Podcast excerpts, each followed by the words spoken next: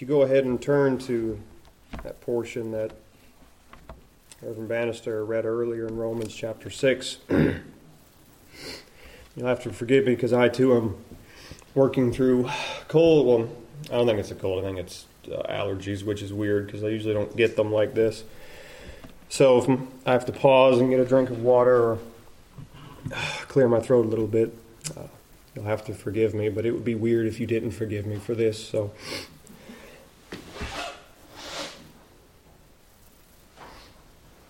Romans chapter 6, and we're going to be looking this morning primarily at, at verse 14. We're actually looking at that to kind of to look backwards from that verse at things that the Apostle Paul has already written in this chapter, but I need the Lord's help this morning, and all of y'all need the Lord's help this morning to hear His word, so let's ask Him for that help now as we come to look at this passage. Our gracious God and Heavenly Father, Lord, we give you thanks that you have spoken, that you have spoken to thy people through thy word. And though this world and the devil has, Lord, spent countless lives and time trying to take your word from us, we give you thanks that for 2,000 years you have preserved this word and that it has now come to us this this morning to sanctify thy people, that we would learn of Christ, that we would know what we have in him. But Lord, as you have preserved this word for so long, we ask that you would cause it to be delivered effectively to your people this morning. The devil does not want us to hear what you have to say, and would even cause thy Lord servant to go astray in his own mind and to say things that, Lord, would not be your intention for your people this morning, Lord. We pray you would protect the preacher this morning. Deliver me from saying anything against, contrary to thy word. And we ask that thy people would hear, despite the difficulties of this life, the infirmities of our bodies, that we would, Lord, have our spirits enlivened and able to hear the voice of God this Sunday morning. Lord, this is our desire. And as our Father, we give thee thanks that you grant the desires of thy people. So come, come and speak, we ask. In Jesus' name, amen. I was listening to a lot of sermons on this on this passage, and particularly in verse 14, and it was from one man, I can't remember exactly who it was, but he said of, of, of verse 12, where it says, Let not sin therefore reign in your mortal body, that ye should obey it in the lust thereof, that that is actually a first in this book. It is the first time that the Apostle Paul has given the church an imperative, a command to do something.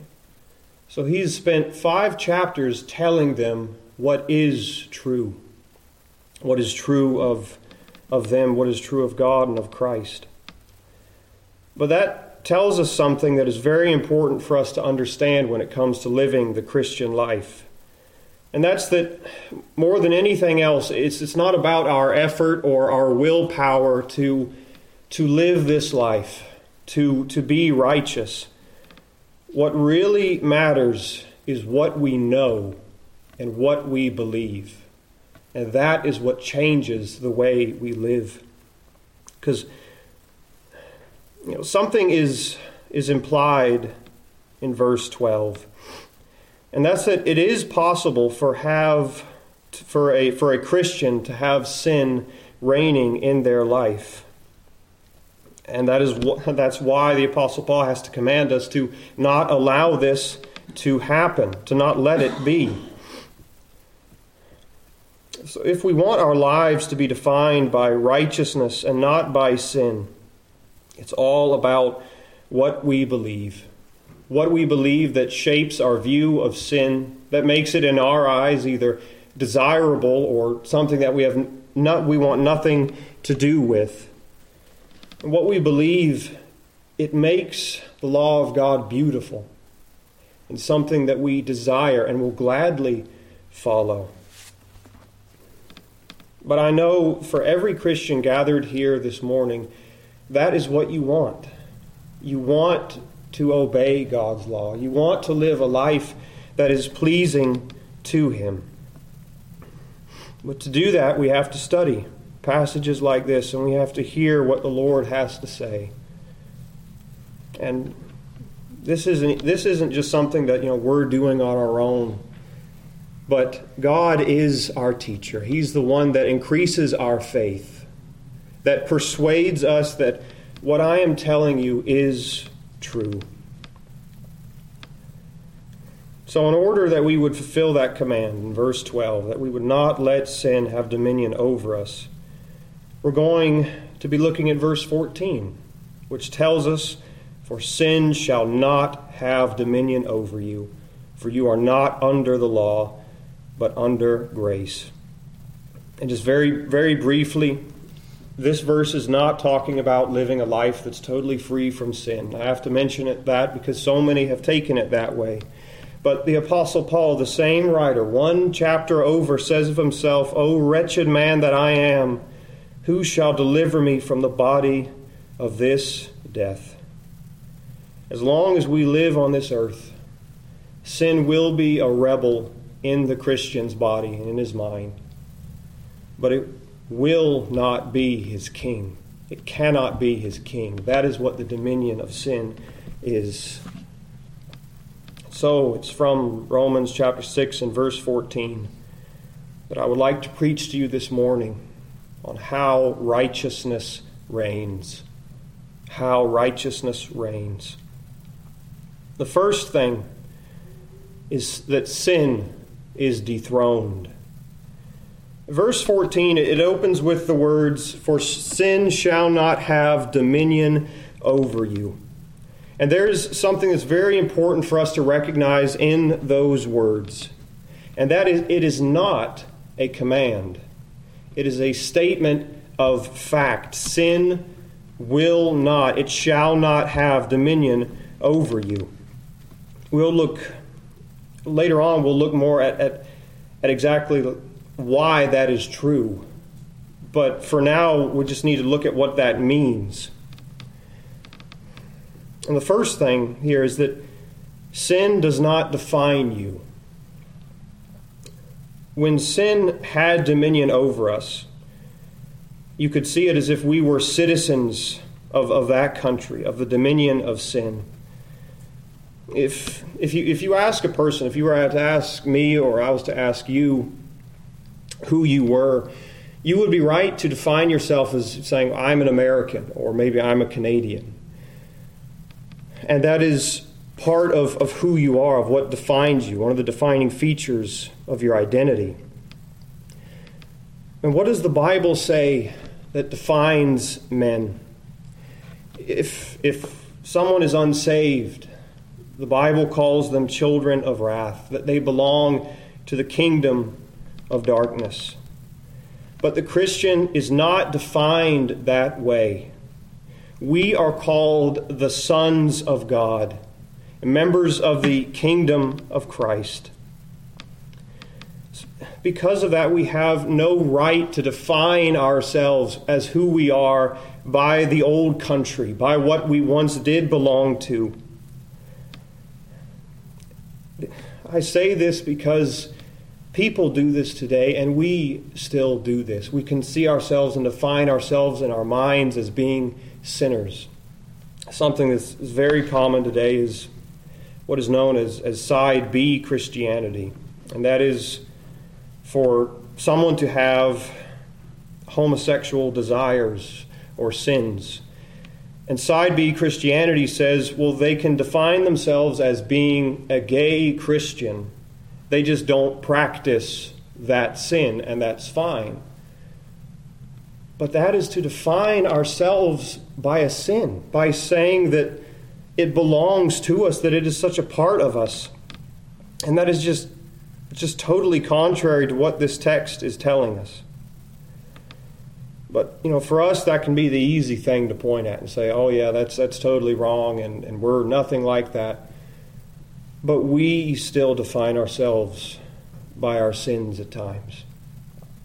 We can struggle with outbursts of anger, being angry all the time when you're driving down the road, or being anxious all the time.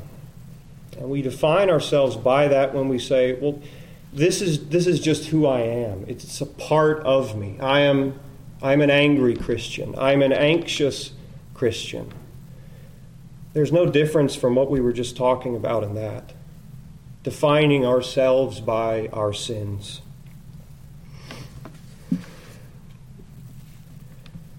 We do struggle with these things. We do struggle with anxiety and with anger, but that is not who we are. That is what this text is telling us. We see also here that sin has no authority over us. You know, when sin comes to the door and it knocks with a temptation, it makes all the difference in the world whether or not you'll open that door if you believe that that is the one that owns the house or not. If you if if sin is your master, because if it's the master, we have to open the door, and we have no right to keep it out when the temptation comes. But our text tells us plainly who owns the house and who our master is when it says that sin shall not have dominion over you. And we must believe that because it is a, a way that the devil tempts his people the, the devil tempts the people of God to sin because he commands them to follow him. And he barks orders at them. And we can be inclined to follow him because there was a time when we were slaves to sin, when we did follow his commands. But we had this, this change of dominion, this change of, of who we are.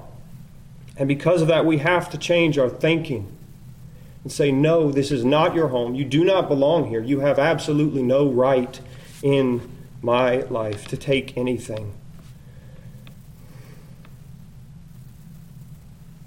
But we go on here from these two things that we just looked at. We see that righteousness does define you. Since those two things we looked at were true, then this must be true that righteousness defines every Christian. Because if sin does not have dominion over us, and that is a statement of fact, and what does have dominion over us is Christ, it is righteousness. This is not something where we have to live a good life to, to work this up within ourselves. This is something that belongs to every Christian, to someone who is, is just saved there is, there's no qualification for verse 14 whatsoever. The Apostle Paul just simply says, Sin shall not have dominion over you, period. Then righteousness must have dominion over us. Why is that true?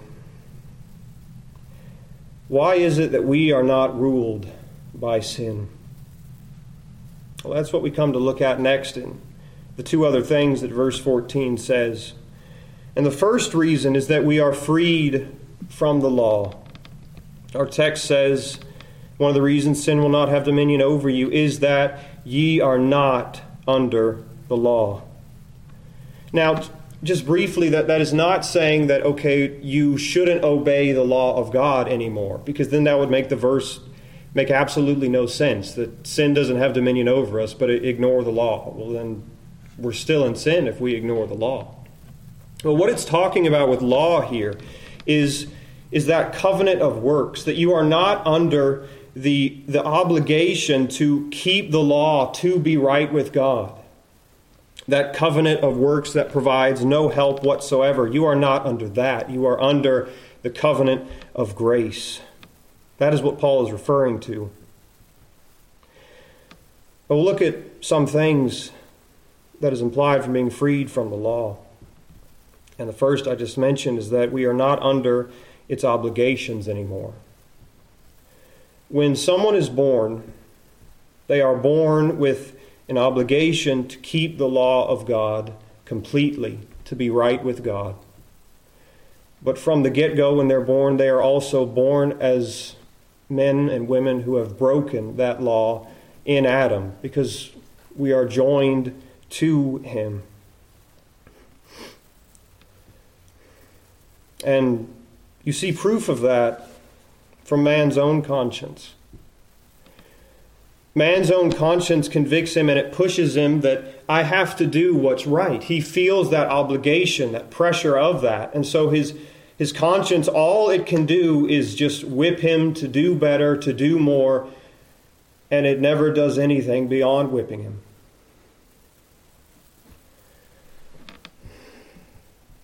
And men spend their life perhaps either trying to live a better life to appease their conscience or in numbing their conscience so they don't have to hear the cracking of the whip anymore. But at the same time, for all the good that men try to do, the conscience still convicts them that it's not enough. The obligation has not been fulfilled. But for the Christian, we, you and I, are not under that obligation of the law to live, to be, to be right with God. We are not under that obligation. We're not under this hopeless demands of our conscience to, to do better, to always be doing more, to live up to this standard that you cannot keep. We are freed from that. It takes that crushing burden of obligation and it removes it from our backs. Like Pilgrim and Pilgrim's Progress. And it rolls away. And we are free. You see, also, being freed from the law means that we are not under its guilt anymore.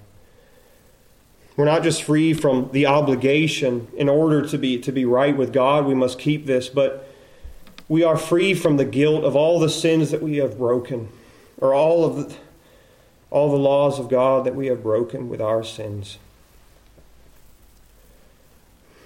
Because when, when Christ came and he fulfilled the law, you see, he was freeing us from the obligation to keep the law, to live, to be, to make it to heaven, to be in him.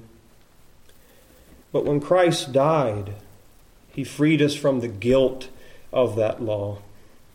Because that guilt was taken from us and it was put on his account, and he was punished as a guilty man. The Word of God says, For he hath made him to be sin for us who knew no sin. Well, that's it's important for us to understand that because if you and I can't get away, if we can't have our, our consciences eased from the guilt of the laws that we have broken, of the punishments that we deserve, then you actually won't stop sinning if you can't get away from the guilt. Because the guilt and, and the sin itself is a way of punishing yourself. And if you can't get away from the guilt, why wouldn't you punish yourself? And if you can't get away from the guilt, why would you try to be free from your sins? They are your only comfort. What's the point of being free from sin and just having that guilt on you continually? That perhaps, yes, you, you, won't, you won't sin again, but the guilt is always there and the price of it is eternity in hell under the judgment of God. So we have to be free from that guilt. And we are free from that guilt because we are not under the law. Secondly, we come to look at what else does verse 14 say? And it's that grace empowers. This is thirdly and finally. You see in verse 14, the Apostle Paul writes, We are not under the law, but under grace. This, this is the truth that gives us power to live the Christian life. This is the thing that, that we must understand and we must believe so that our lives would be changed, so that we would live differently and be free from our sins and not be dominated by them.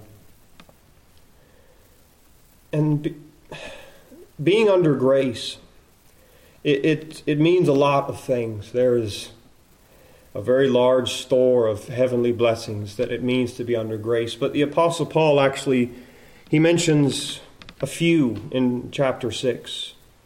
And so we go back to look at them. And the first thing is that we are joined to Christ. In the beginning of this chapter, the Apostle Paul talks about being baptized into Jesus Christ. And, and what that means is that we are joined together with him. In, in this chapter, he's talking more specifically about life and death, but let's just pause there. What does it mean to be joined to Christ? The, the Word of God uses a lot of, lot of different illustrations and pictures to help us see what that means. It talks about it, it's like being grafted into a vine, being made a part of His body. But it also talks about it in a very helpful and simple way where it speaks of it as it like it's marriage. It's similar to marriage, being joined to Christ. And in marriage, who owns the stuff? Who is, who is the owner of, of the property and of the things that, that a couple has? Well, it's, it's both parties. Both of them own everything equally. In, in 1 Corinthians 7 4, we're even told that our own bodies are not ours, but our bodies they belong to your partner in marriage. So everything is, is shared, it is jointly owned. But now you take that truth and you apply it to us being in Christ. Everything that He has is ours. That's what it means to be joined to Christ. The voice of Jesus is ours because when we pray, when we come and we speak to God, Christ speaks with us. He takes our prayers. And so his voice is ours. His, his voice is ours in this spoken word that he has given to us, that we would learn as we are this morning. His blood is ours. As it has shed us, it has, it has cleaned us from our sin. His heart, his heart is ours. The compassion that he has for his people. His spirit is ours. He lives inside of us so that it can be said that God is in us.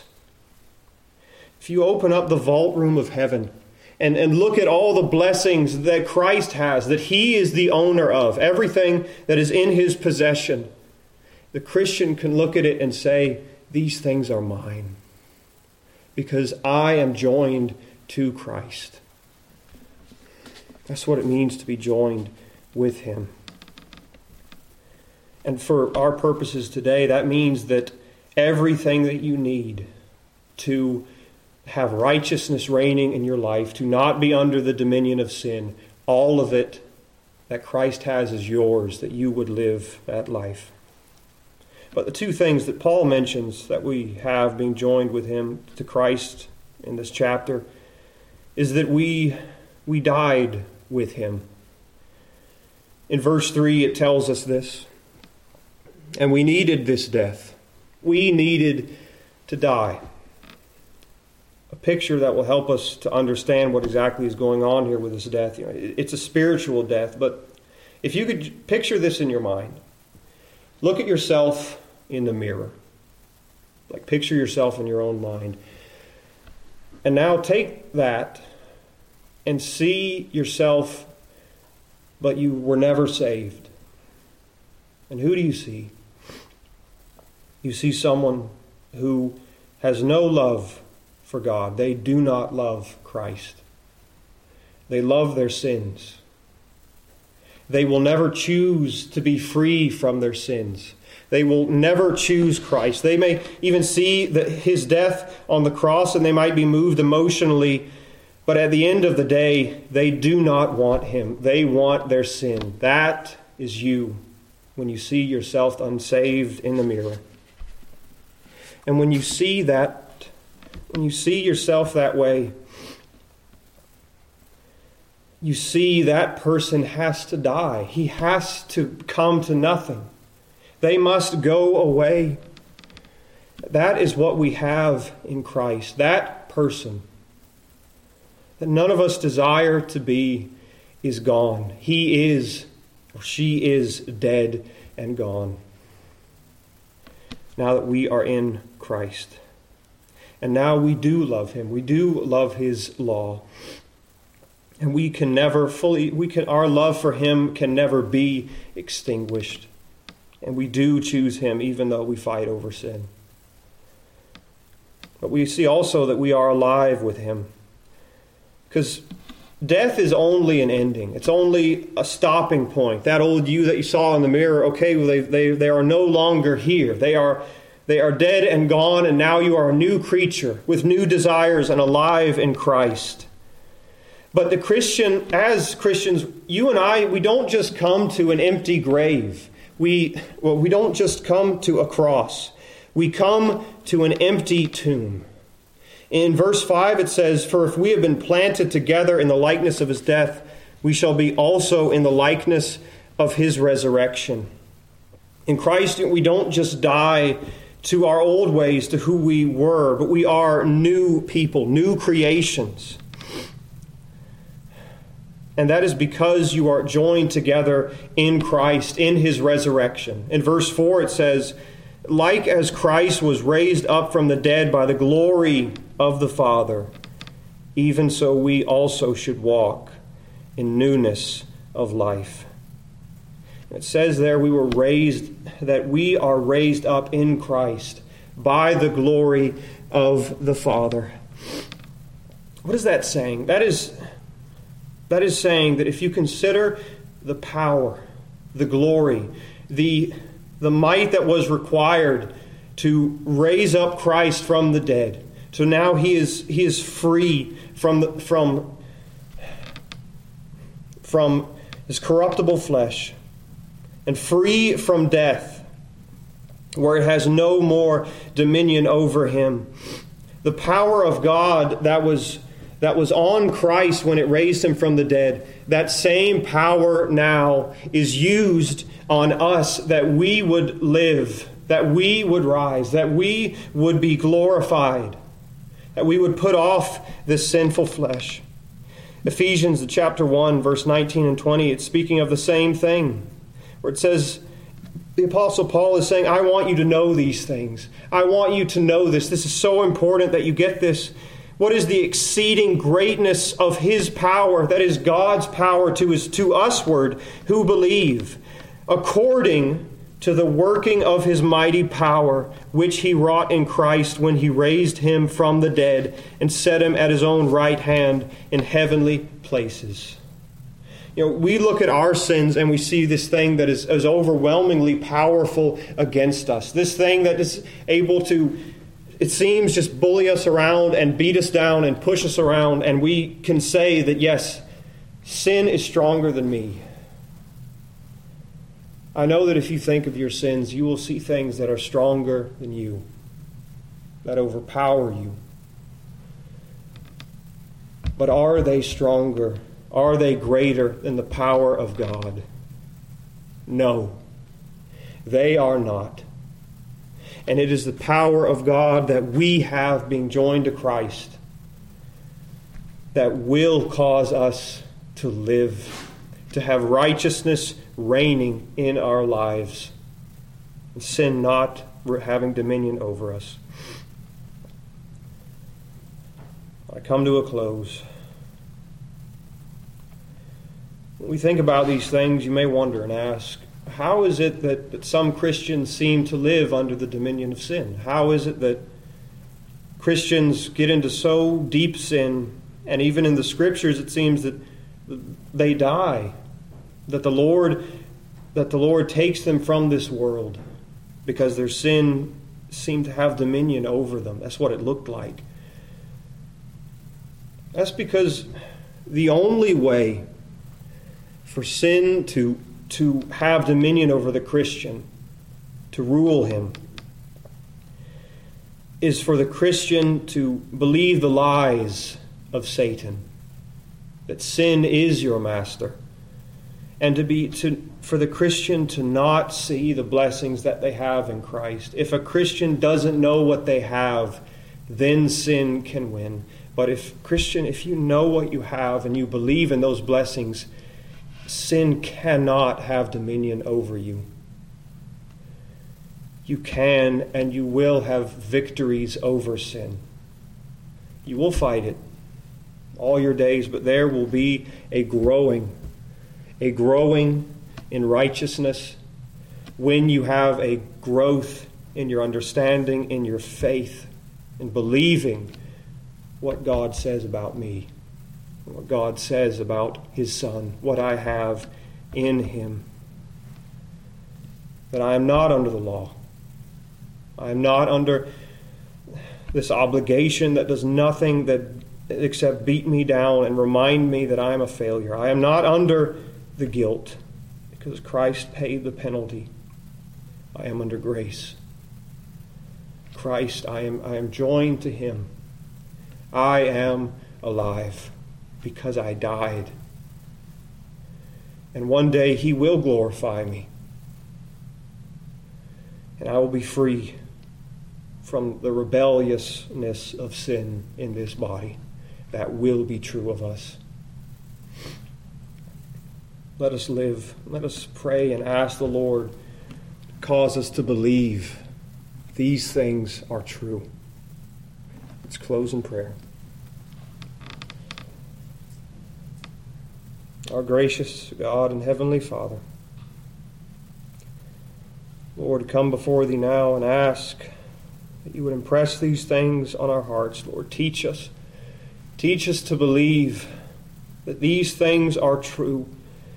Lord, open the eyes of faith that we would see the storehouse of heaven, that we would see the face of our Savior, that we would cry out, I am His and He is mine. I want nothing to do with sin. Lord, we want to be free, free to live righteously before Thee. We give Thee thanks that this is Your desire for every one of Thy people gathered here this morning. Lord, give it to us. Lord, build it in us, we pray. In Jesus' name, amen.